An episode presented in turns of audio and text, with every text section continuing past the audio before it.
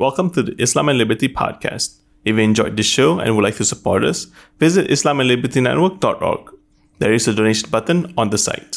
This episode, we have a recording of our 7th International Islam and Liberty Conference, the Islamic Case for Religious Freedom, held in Jakarta. Today, we have Dr. Hakan Koru. He completed his PhD at Australia Catholic University, and his main field is Quranic exegesis, tafsir. He is part of a panel, Theory and Theology of Religious Freedom, chaired by Muhammad Azam Muhammad Adil. His topic is the concept of freedom, hurriya, and natural rights in classical Islamic jurisprudence. If you're interested in seeing his presentation, it can be found on our website at IslamandLibertyNetwork.org. Assalamu alaikum, good afternoon. It is a pleasure to be here with you today in Jakarta. In my talk, I will be focusing on the concept of freedom, hurriya, and natural rights in classical Islamic jurisprudence. In fiqh, universal human rights concept is developed. Classical Islamic jurisprudence accepted the right of the inviolability, isma, of human beings, and it is accepted by all religions. They called axiomatic rights, daruriyat or darurat, fundamental principles, usul, and universal rights. These rules constitute the common ground between Islamic and non-Islamic legal systems. Universal aspects of Islamic legal tradition provide the same rights to all human beings. Human beings should have freedom and legal personality, dhimma, and human rights are a prerequisite for freedom of religion. I will elaborate on this later. Universal human rights and freedom of religion are prerequisites to achieve the purpose and meaning of creation. Of course, as session monitor indicated, the concept of hurriya in fiqh, I will focus on specifically this term in fiqh. When we look at fiqh sources, hurriya refers to a natural position from birth in comparison with the slavery in classical Islamic juristic literature. But it is interesting, it is not much used, this term, because we have there are other terms such as hukuk, haq, maslaha, and maqasid, etc. But this concept is more used in akhlaq, tasawwuf, and philosophical literature. Yeah. Hurriya, freedom, and meaning abstaining from carnal and worldly desires, and not being dominated by vices, etc.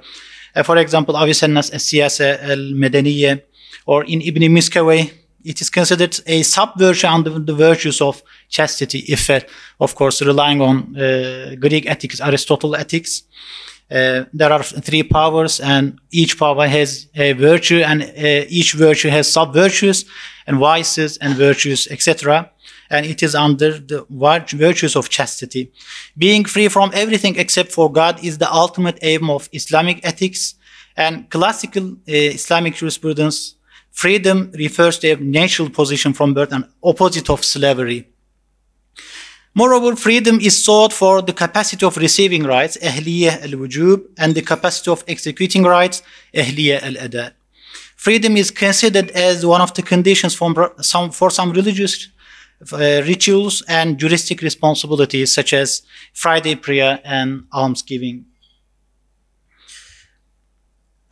But of course, it is not a separation of society into classes. We said there are some special cases or rulings for example, slaves, because institution of slavery was common among states in the medieval period, but providing responsibilities according to social structure and its restriction for some people.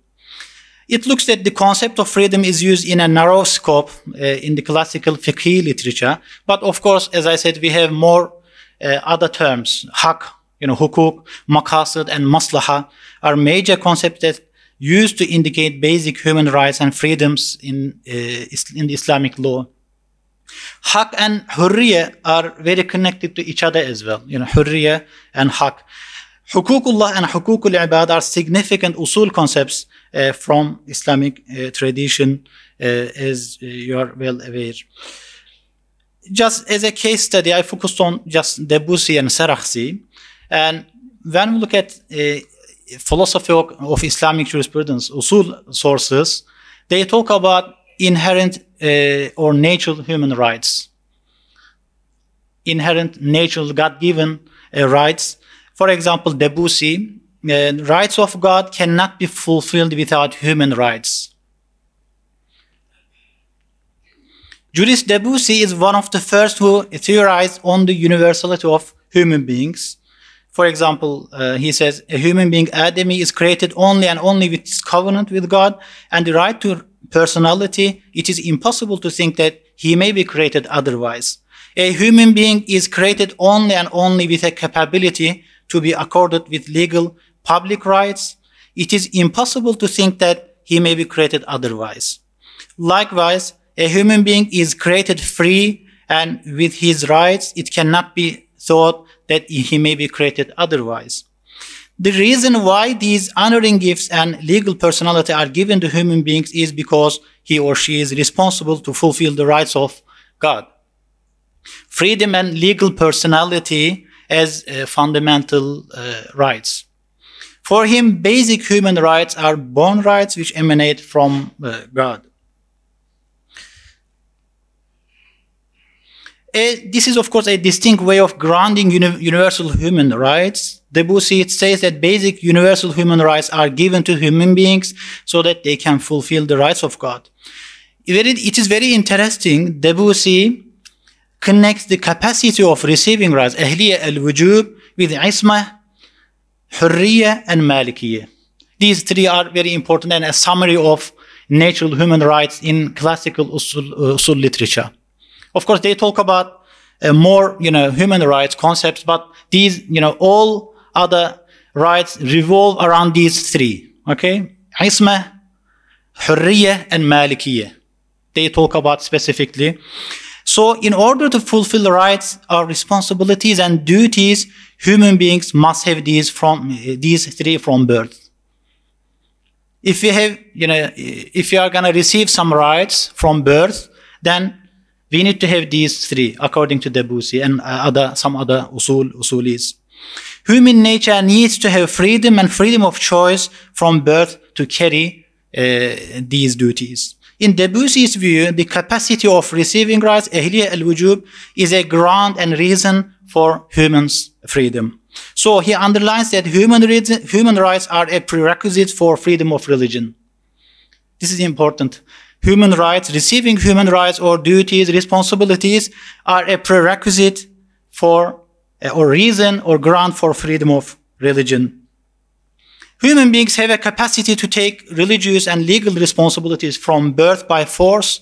So humans' natural rights, isma, hurriya, and malikiya, are not their choices as well.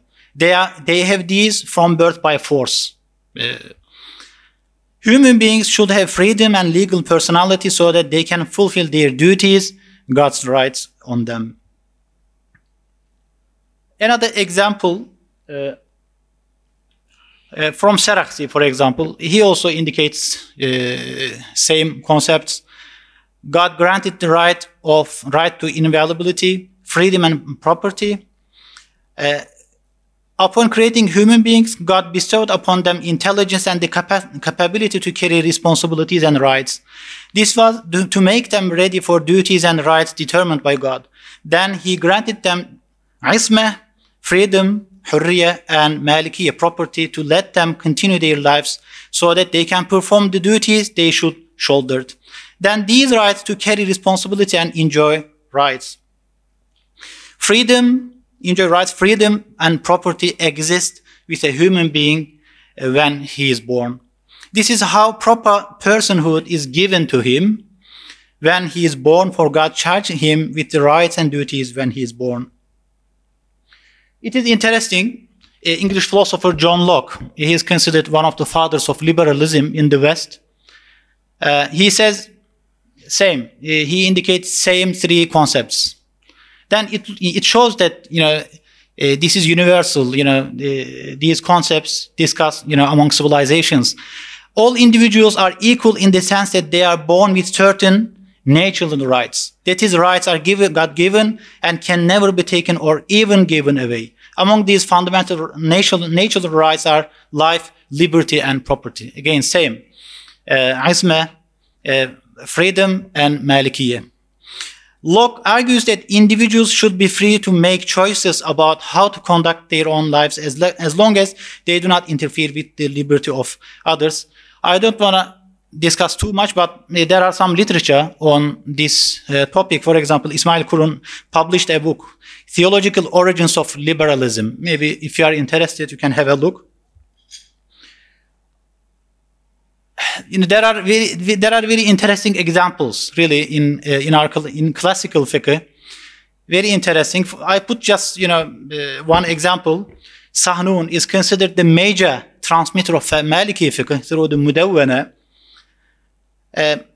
Proportionality and the rules of a rudimentary form of child protective services in early Maliki legal reasoning. Sahnun, says that. What about a woman who has been divorced by her Muslim husband and she is Christian or Jewish and she has minor children? Who has a greater right of custody, hadane, over the children? He said her right is greater and she is like the Muslim woman in regards to her children. Hiye kel muslime fi waladiha. Sahnun replied, she pours them wine, khamr, and feeds them swine, pig. Why did Imam Malik have her occupy the rank of the Muslim woman? And he said children were under her care before her husband divorced her, and she could have fed them swine, wine, had she so wished. But if she wishes to do this, she should be prevented without taking the children from her. If there is reason to suspect that she will do so despite such an order, in that case, then she is entrusted to the supervision of a group of Muslims to make sure that she does not. It looks very interesting for me. I put as just one example. Of course, there are some juristic statements, maxims. The following one also looks very interesting to me. A land in which the rights of God are violated is preferred over a land in which humans are violated in their rights. This looks also interesting to me. La ikraha fi din, there is no compulsion in religion. In the first session, we have, already we had some discussions. This year, recently, I have published an article on this verse, and of course, radicals, they say that it is abrogated. I published about this verse. My conclusion.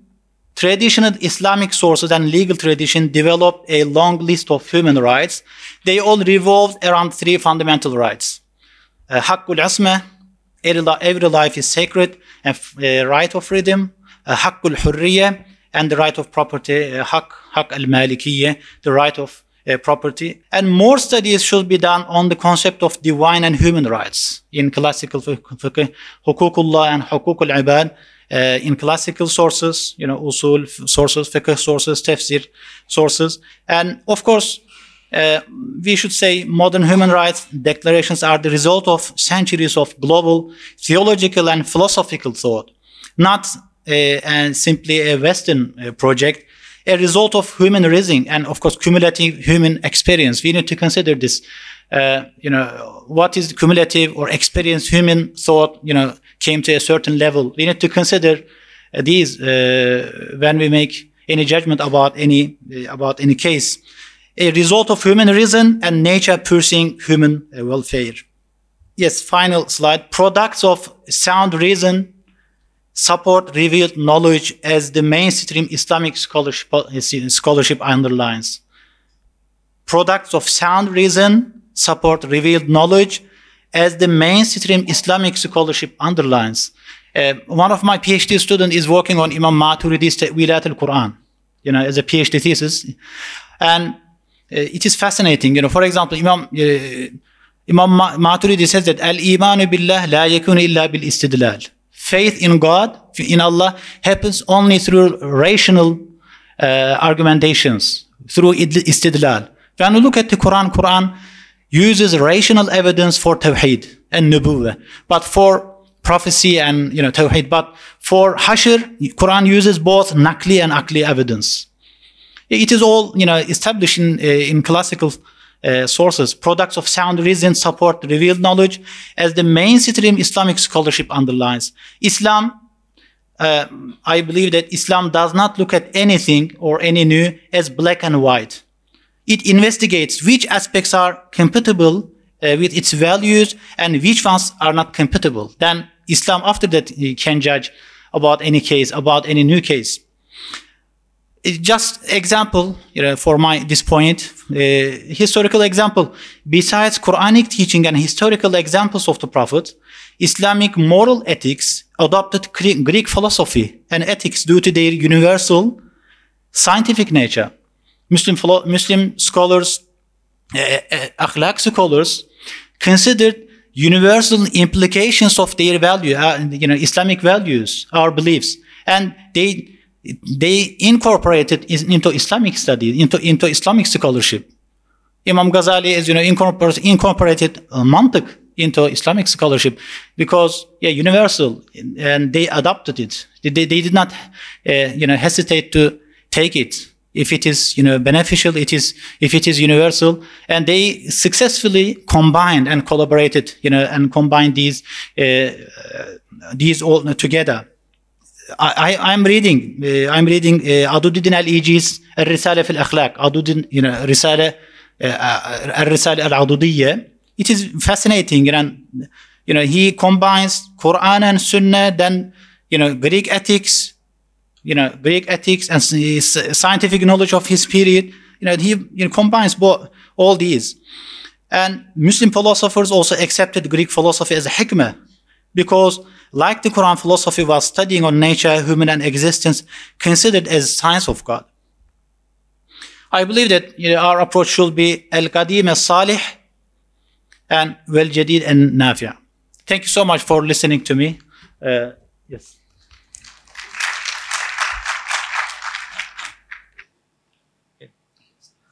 Bismillahirrahmanirrahim. My name is Faisal from ABIM. Okay, just first a bit comment about Dabusi. Actually, it is interesting to have this kind of view because Dabusi from Hanafi, we in Malaysia, it is quite unfamiliar with Dabusi. But it is, of course, I need to learn more from you about the Dabusi school of thought. Okay, my question on, actually, you raised on the issue of the religion of the child. For example, now in our society, it's became taboo when one spouse convert, and then it is so-called compulsory for the child to be converted as well to Muslim, instead of living with their parents, non-Muslim parents, and instead of living in the previous religion. So can you give some insights on this issue with regards to your opinion? Thank you. Thank you for your question, but I put that case as an just example. I did not focus on Hadane issue. I think I need to have a look at the sources about the details, fiqh details about conversion or not. But in Maliki fiqh, as an example shows that women, if she is Christian or Jew, of course she has a right of Hadane, And of course, during Hadana period, of course, she will look after baby. She will look after the child. I need to have a look at other fiqh, other mazhabs approaches. Yeah, thank you. Okay, can I add a bit of that? I think one of the important things that we are lacking when we're talking about the custody, the rights of the children, is welfare is a very important element to determine whatsoever. And we have left that. It is determination of religion of the child, the custody which goes to the mother or father, whatsoever, whosoever. One of the important things that we lack is the welfare of the child. And that is, I think, the most of the important. I think the Hanafi school, for example, is quite important, as well as the Maliki for that particular. I think we, in Malaysia, we have this debate. It's no ending issues. I think we hope that we come into a compromise position where we will be promoting on this welfare. Thank you for listening to this podcast. If you enjoyed and would like to explore more, visit IslamandLibertyNetwork.org. You can also support us through the donation button on the site.